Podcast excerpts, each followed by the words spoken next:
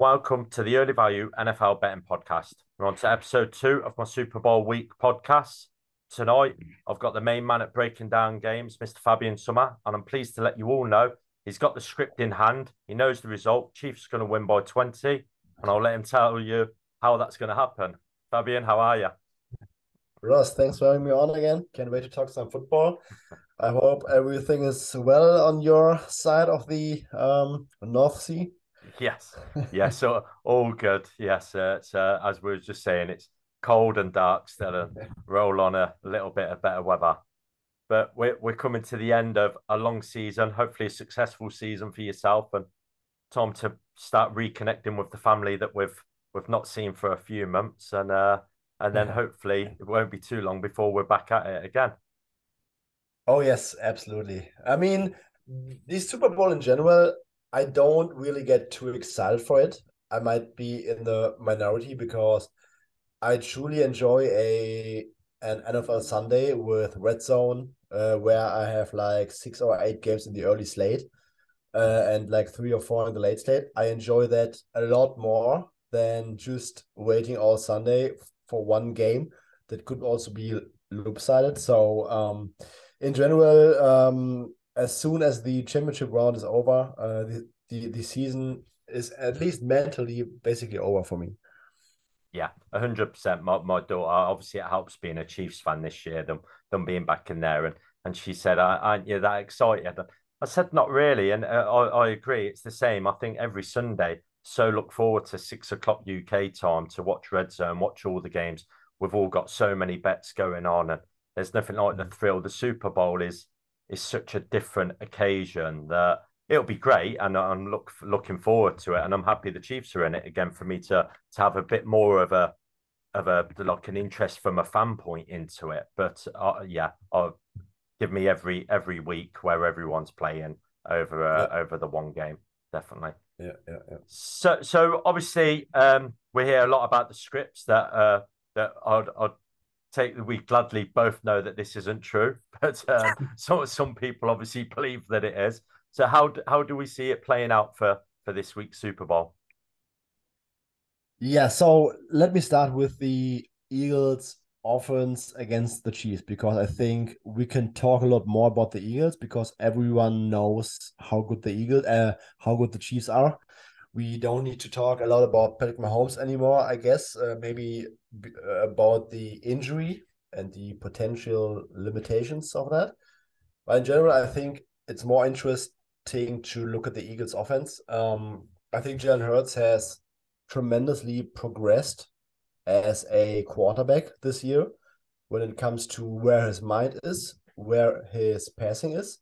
And I think it's a situation where you had a guy who gives you a high floor because of his rushing ability, because you can incorporate his his his legs into your rushing offense. And usually when you have 11 guys in the one game, your one game gets a lot more efficient and closes the gap a lot more towards the efficiency of the passing game. And on top of that, I mean, Jalen Hurts has been put in a great uh, position to succeed this year. I like their coaching. They have the arguably the best offensive line in football, and trading for AJ Brown was really like the last puzzle part for this offense. And I think every everything works so great together. I'm I'm not saying that Jalen Hurts is all of a sudden a top three quarterback in this league, but I think that his rushing threat, which gives the the offense a super high floor because they always have the ability to get some yards on the ground and this explosive element from Jalen Hurts as a rusher. And now we have also seen an evolution um, for Jalen Hurts as, as, a passing quarterback, especially um, when it comes to throws over the middle of the field, when it comes to deep throws. And I think that AJ Brown has opened up a lot of stuff in that area. And when it comes to this matchup, I mean, on the one side, yes, I think Jalen Hurts is not hundred percent. I think that that the shoulder spread is still bothering him. I don't know how close he is to hundred percent. I don't know. Let's say it's ninety or ninety five percent. he took a big hit against um, San Francisco last week, where he was in in, in awful pain. So there's a chance that he's not hundred percent. And I think there's also a scenario in which Steve Spagnuolo, Chief DC, calls a very unique defense with a lot of blitzes, especially zone blitzes, with some spies that can give Jalen Hurts trouble when it comes to throwing the football. I think there's clearly a, a path for this. But I also believe that the Eagles have a significant advantage in the trenches um, with their offensive line against the Chiefs' front seven. And outside of Chris Jones, there is not really anyone that the Eagles' offensive line need to need to double block. So they should be able to run the ball very easily. They are the best rushing offense in the league, and the Chiefs' defense has not faced a rushing offense that is in the in the same ballpark as the Eagles. They've they faced the easiest schedule of opposing rushing offenses, and they were not super efficient defending that. So they so they barely sneak into the top fifteen um, as a defense against the one, and that's against the easiest schedule in the league. So my best assumption is that the Eagles should roll on the ground, which as a result should also make the life of Jalen Hurts a lot easier because he will probably not be forced into many um, second and longs, third and longs, because that's that's a situation where I probably like the matchup for the Chiefs when Spagnuolo can call a lot of blitzes. But I think that the Eagles will be able to run the ball, and they also have enough matchup weapons in the passing game. I mean, AJ Brown's against any cornerback out there. Um, outside of the L'Jarius Sneed, it's it's pretty much uh, three rookie cornerbacks in their dime formation, and you, you got Devonta Smith, um, you got AJ Brown, and you got D- Dallas Goedert, and the Chiefs don't have the personnel to match up with all three, and they don't have the personnel, in my opinion, to to match up with the Eagles' running game. So I think this is a matchup that the Eagles' offense should dictate, sh- should dominate. That their um, implied team total is uh, 26 and a half, so the markets are already expecting them to have a good game um, offensively. So I would say I'm expecting the Eagles to do very, very well on offense. Uh, but I think there is also a path where if the Eagles struggle a, a little bit and Jalen Hurts has to be put in obvious passing situations, I think that there's a path for the Chiefs defense to have success. But that's less likely than the Eagles having success in general, in my opinion. And on the other side, let's assume that Juju Smith Schuster will be playing and that Kadarius Toney will play in some capacity. Um, I really like the Eagles defense. They rank first in pass DVOA, first in EPA per dropback on the season. They have done very well. They have almost um, got to the um, NFL history sack record, um, etc. Deep pass rushing unit, um, great cornerbacks. Chauncey Gardner Johnson as a safety in, in the slot. Linebackers are not that great, safety as well. But overall, I think it's a very sound unit. But that in general does not matter when you face Patrick Mahomes because no matter what defense you throw at him, he will always have an answer. He will always have a solution to the problem. And it also helps that you got a 24 year head coach, head coaching veteran in Andy Reid, who is one of the best offensive minds in football. And I think that the, I just don't believe that the Eagles defense, for as great as they have been, will be able to shut down Patrick Mahomes. I just don't believe that. I think that the uh, that the Chiefs will get a a fair share of offense in this game, and I I could see a scenario in which it becomes game script dependent at one point. I think, for example, if the Eagles get a very good start and maybe lead like I don't know 10 10 nothing 17 7 uh, etc usually you should not be worried about the Chiefs offense coming back but in this specific matchup, the Eagles, first of all, have the rushing ability to control the clock and to march the field down in six, seven minutes and really kill the clock and um, try to build off that lead.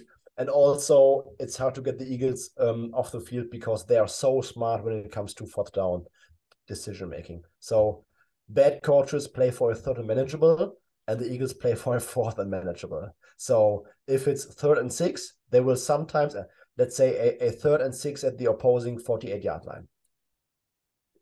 Once they see the third and six on the opposing 48 yard line, they know they will they will go for it if they get close to the to the first down marker. So they will sometimes call a play a run play instead of a pass play because they're saying, hey, a we can run the ball very well, and b if we if we can make it a fourth and one or fourth and two, we are going for it anyway. So their play calling, their, their situational play calling is completely different to to most other NFL teams, and I think the Eagles offense is so good and so equipped to to to, to uh, play a game from from um, in front. And I can see a, a scenario in which, despite the Chiefs being so great offensively, that the Eagles can control the clock once they once they establish a, lead, and they also have the, the pass rush and the ability to play man to man to maybe make the Chiefs offense uncomfortable when they are forced to air it out. But on the other side, I would argue that the same could apply to the Chiefs. Once the Chiefs have a big lead and Jalen Hurts will be put into obvious passing situations, I also don't like the the matchup for the Eagles as much because there is not a lot of evidence that Jalen Hurts can be that guy like Patrick Mahomes. It's very lazy to compare anyone to Patrick Mahomes, in my opinion, but we still don't know whether Jalen Hurts can really um, orchestrate a comeback win where they go like 90% pass, etc. There is not enough evidence that he cannot do it uh, because the absence of evidence doesn't mean that there's an evidence of, of absence. But I think this is a game, first of all, I think we might see a, lot of scores. I would naturally lean towards the the over. And I can all I also think that both teams have a fatter tail to the outside where they might be able to win by a margin. Uh, excellent. Yeah. And as a Chiefs fan, you sort of really echo my thoughts into why horribly I think the Eagles are, are, are could well win this. Um, a lot of points said about the Chiefs' run defense. I think it's very easy for teams when they come in and play the Chiefs, they feel they need to pass, and then it can hide a lot of the rushing stats and and maybe make the Chiefs' rush defense look better than than what it actually is. Uh, Nick Bolton, as much as he gets a lot of tackles, can miss tackles in space. Um, Willie Gay, sort of the same. Um, I think you're right. I think if the Eagles do lean on the run, we'll see more success there. Uh, cornerbacks, the the Chiefs ones with the rookies to what um, what the Eagles have got in Bradberry, in Slay, um, in Chauncey Gardner. Uh, they're they're excellent, and coming in with banged up wide receivers is is really not going to help. I think if if Hurts had hit a couple of them deep shots against San Francisco, where to be honest, um, the old Chiefs cornerback Charvarius Ward made a couple of great plays. I would imagine we're talking a very different way about this Eagles offense this week than what we would have been. Um, I'm not sure the Chiefs corners would have made the same plays that Ward did, unfortunately. Yep. And it's a worry for me that if Hurt shoulder is playing up and he can only take a couple of them deep shots, I think this could be a week where one of them connects than what it did last week. Uh, as you say, the short and manageable. I mean, they're pushing the pile on third and two last week. They're, they're going for like they were on one play. They were they, it was like they went for a quarterback sneak on third and two, and they, they've just got so powerful in the trenches, as you say. Uh, anything short yardage, it's hard not to think that they're not picking it up either. Any fourth and one, fourth and two, I just think they could keep that clock moving for me, I think the Chiefs need to come out and start strong and get and, and score touchdowns, not field goals. Get up and, as you just said, put that pressure on Hurts and let's see what he is made of because this whole season has been the Eagles in the lead and and big leads as well. And going into second halves, being able to play perfect football for them, running the ball behind that strong offensive line, killing games off, as you say, six minute drives, seven minute drives. I think if the Chiefs don't get off to a fast start here, you're right. We could see um, quite a bigger win for, for Philadelphia, which, as a Chiefs fan, is horrible to say. Now, on the flip side, Mahomes and Reid is is two two of the great people in the game, and going against them, we've seen it with Tom Brady and Bill Belichick over the years. You cannot count people out like that. They can turn some of these wide receivers, backup players into stars in the blink of an eye.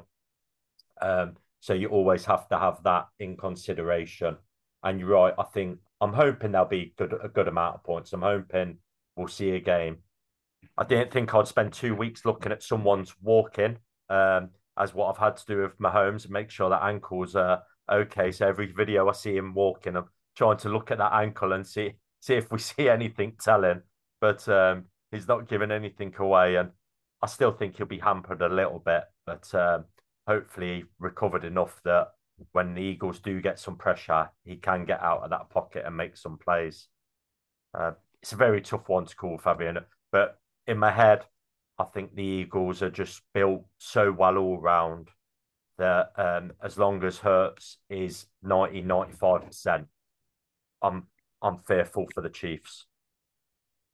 Yes, I agree. I also lean towards the Eagles. I think they are so just just such a well-rounded team and they can find answers to so many problems they can dominate the the trenches they can run the ball they should be able to to throw the ball and i also think for as much as i like andy reid when it comes to situational in-game yeah. decision making the eagles also have an edge there so um i mean eagles are top to bottom the the better team clearly to me. I think it's not even close when we when we compare every unit to the other unit.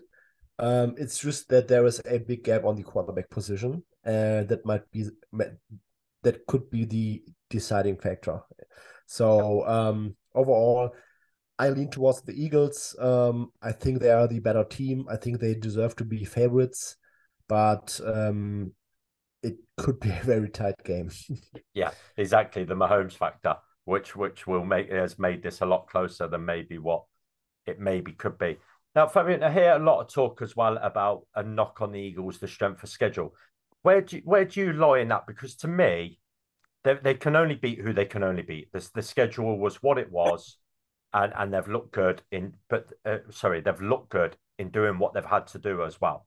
To be fair, and I know the Chiefs have maybe been in a harder conference, the AFC, but sh- uh, yeah, to me, I just see it as they can only beat who they can beat, and, and they've looked really good in doing so. Do you see this as as a knock on the Eagles that they've played maybe a weaker strength of schedule than what the Chiefs have, and people are overvaluing them? I don't think so. Um, I think when it comes to strength of schedule, there are always three layers, in my opinion. Um, the first layer is what is the schedule against who did you play second layer is how well did you play against that specific schedule? And three um, context. Um, yes the eagles have played a very easy schedule but they have for the biggest part completely dominated that schedule. And they are 14 and 1 with Jalen Hurts as a starter, and, and the only game they had like three very fluky turnovers against Washington. And Jalen Hurts was averaging um, 0.35 QB EPA per play in that game, which would have led the league on the season. It was just that they had like uh, two terrible fumbles and an interception where um, AJ Brown basically fumbled the ball into the hands of a of a um, opposing a defender, and if those mistakes don't ha- don't happen, they could be perfect on the season with Jalen Hurts as a starter, and they they have a great point differential, and there is this the, the, this old mantra, and I think there's a lot of tr- truth truth to it. Good teams win big and lose small, and that's basically what the Eagles have been doing, and we cannot punish them for dominating weaker opponents.